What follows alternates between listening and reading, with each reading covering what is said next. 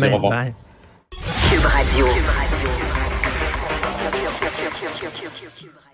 C'est l'heure de notre rendez-vous avec Richard Martineau à Cube Radio. Salut Richard. Salut Jean-François. Écoute, j'ai vu passer sur les médias sociaux une entreprise qui euh, nous aide à écrire un best-seller avec Chat GPT. C'est écrit. Si vous Ah voulez oui. écrire un best-seller, je veux rien dire, je veux rien dire. Chat GPT est à la création ce que les patates pilées en poudre sont au graffin dauphinois. Tu comprends-tu? Ce que le café instantané est à un espresso italien, ce que les raisins en plastique dans les comptoirs à fromage sont aux vrais raisins. Voilà, Ouais, c'est dit. Écoute, écrire un best-seller avec ChatGPT, oui, bonjour. Et en tout cas, euh, on n'a pas fini d'en découvrir sur euh, les possibilités de, de ChatGPT. Euh, Richard, euh, Bernard Drinville a présenté son plan hier. Il veut valoriser le français, le français oral, le français écrit, la connaissance de la culture québécoise également. Tu lui souhaites bonne chance. Oui, ben j'applaudis euh, bien sûr des trois mains. Écoute, euh, je suis très content et il dit entre autres, tu sais, parce que moi j'ai jamais compris pourquoi euh, les, les textes écrits ne sont pas corrigés dans les cours autres que le français. OK, Ouais. comment ça se fait qu'on corrige pas tes fautes dans les cours de, je sais pas moi, d'histoire, par exemple, ou dans les autres cours? Comme si le français, ça comptait juste dans les cours de français, dans le reste, c'est pas Ben, important. c'est ça, juste dans les cours de français, ça n'a pas de sens. Il dit, euh, écoute, euh, on va, on va, bon, on va mettre l'accent là-dessus, faire lire les classiques. Je lui dis bonne chance.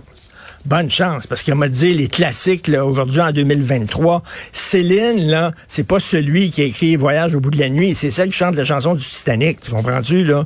Zola, c'est pas celui qui a écrit Germinal, c'est une huile à cuisson. Tu sais. Puis Alexandre Dumas, c'est pas celui qui a écrit les, les, les trois mousquetaires, c'est l'ancien journaliste de Radio Canada. Écoute, ta manette là, les classiques, bonne chance. Mais il y a une affaire qui m'énerve un peu, c'est qu'il dit faites-vous-en pas ce ne serait pas le retour de la dictée.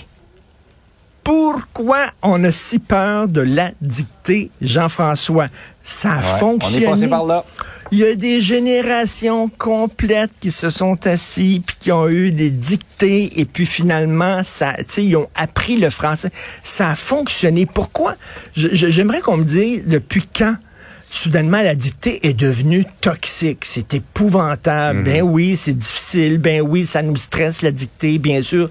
Mais c'est en répétant régulièrement euh, puis en se faisant euh, euh, souligner les fautes. Regarde là c'est pas correct. Puis là en faisant régulièrement des dictées qu'on apprend la langue française il y a pas meilleure façon. Puis d'ailleurs il y a des études qui le disent hein, quand tu écris avec un crayon, tu mémorises davantage que quand tu écris avec un clavier. Je sais pas, il y a quelque chose avec le crayon qui fait que... Mais comment ça se fait, on a si peur de la dictée? Et là, ça me fait rire, tu sais. Monsieur Drainville dit, faites-vous-en pas, on va pas interdire le téléphone cellulaire en classe. Pourquoi on l'interdirait pas? On reviendra pas à la dictée. Pourquoi on reviendra pas à la dictée? Ça a fonctionné avant. Bref, je lui souhaite bonne chance. Mais tu sais, la lecture, c'est pas vraiment en vogue ces temps-ci. Et dire, on va valoriser le français écrit, Jean-François, je reviens toujours avec cette image-là, c'est comme aller dans le plein milieu du fleuve Saint-Laurent, mettre tes bras en croix comme ça, puis penser que tu vas arrêter le courant. Bonne chance, parce qu'avec tous les écrans qu'il y a, les gens qui lisent de moins en moins, les gens qui regardent davantage des écrans que de lire avec un livre dans les Ouais. mains, tu sais, il, est à contre-courant un peu, mais bon, on applaudit. Et la connaissance de la culture québécoise, je trouve ça intéressant aussi, parce que Oui. la semaine dernière, Richard, je parlais euh, de Michel Côté, du grand Michel Côté, qui nous a quittés à des jeunes, et il savait pas si c'était qui. Écoute, Michel Tremblay, euh, je serais curieux d'entrer dans Ouais. une école secondaire et de demander qui est Michel Tremblay. Je serais curieux de voir si les gens le savent. On aurait sûrement des réponses euh, spectaculaires. Oui, oui, oui, la digne des vox pop de Guy Nantel. oui, un peu, oui. Euh, Richard, on connaît ton amour de Montréal. En fait, t'aimes Montréal, mais tu trouves qu'elle a beaucoup changé.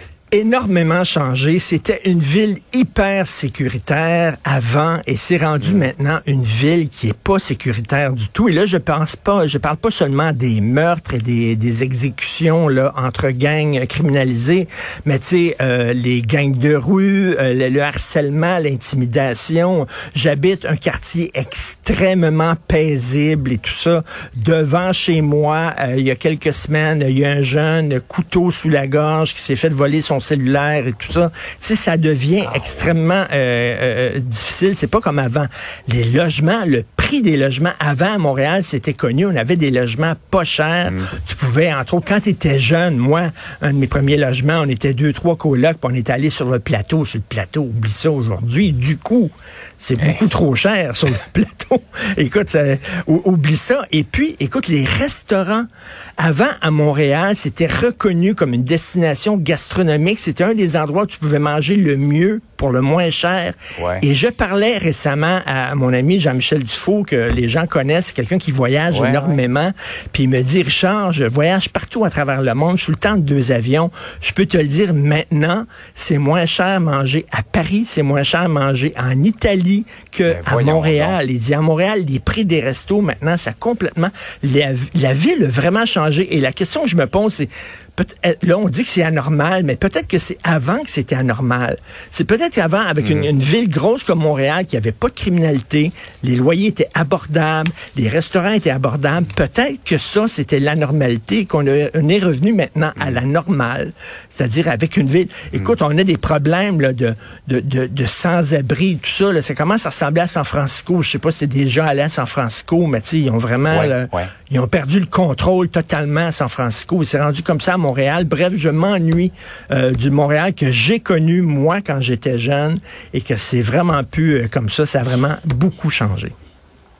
Sans compter que pour se rendre à destination, c'est souvent une course à obstacles euh, entre les travaux, se trouver un stationnement, c'est c'est- c'est Mais, compliqué. mais, mais le transport en commun est tellement fiable. J'ai un soupçon d'ironie. hey Richard, passe une belle journée. Salut, bonne journée tout le monde. Bye. Salut. La-